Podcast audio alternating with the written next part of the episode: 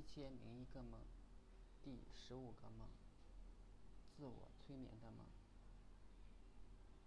有一天，我翻来覆去睡不着，听到外面的喧闹声和隔壁房间的说话声，想着正好练习一下催眠术，于是就准备先静下心来，什么也不想，进入心无杂念的境界。不知道过了多久，终于进入书中说的不是睡眠又不是清醒的状态。突然感觉似乎有清泉从体内涌现，我想大概是成功了。然后想起自我催眠的第一步，试了试，却感应不到。我就想从第五步开始，就把手掌放在胸口，用心去感受手掌的热度。这个似乎比较简单。不知道过了多久，也不知道成功还是不成功。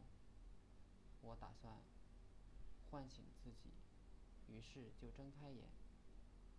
那一瞬间，我觉得头脑特别的清醒，心情特别的愉悦。我摸了摸胸口，似乎没有什么变化。再仔细一看，胸口似乎有个圆盘。不一会儿，从圆盘中间喷出一股气，就好像电影里面练功一样，感觉自我催眠真的有用，高兴的不得了。就打算把其他的也学会。哦，做这个梦的原因呢，可能是最近看了一本书，叫做《自我催眠术》。自我催眠的步骤呢，第一步就是有口诀，第一步的口诀是胳膊重重的，第二步是胳膊热热的，第三步是心降心脏静静的，第四步是呼呼吸松松的。第五步是肚脐热热的，第六步是额头凉凉的。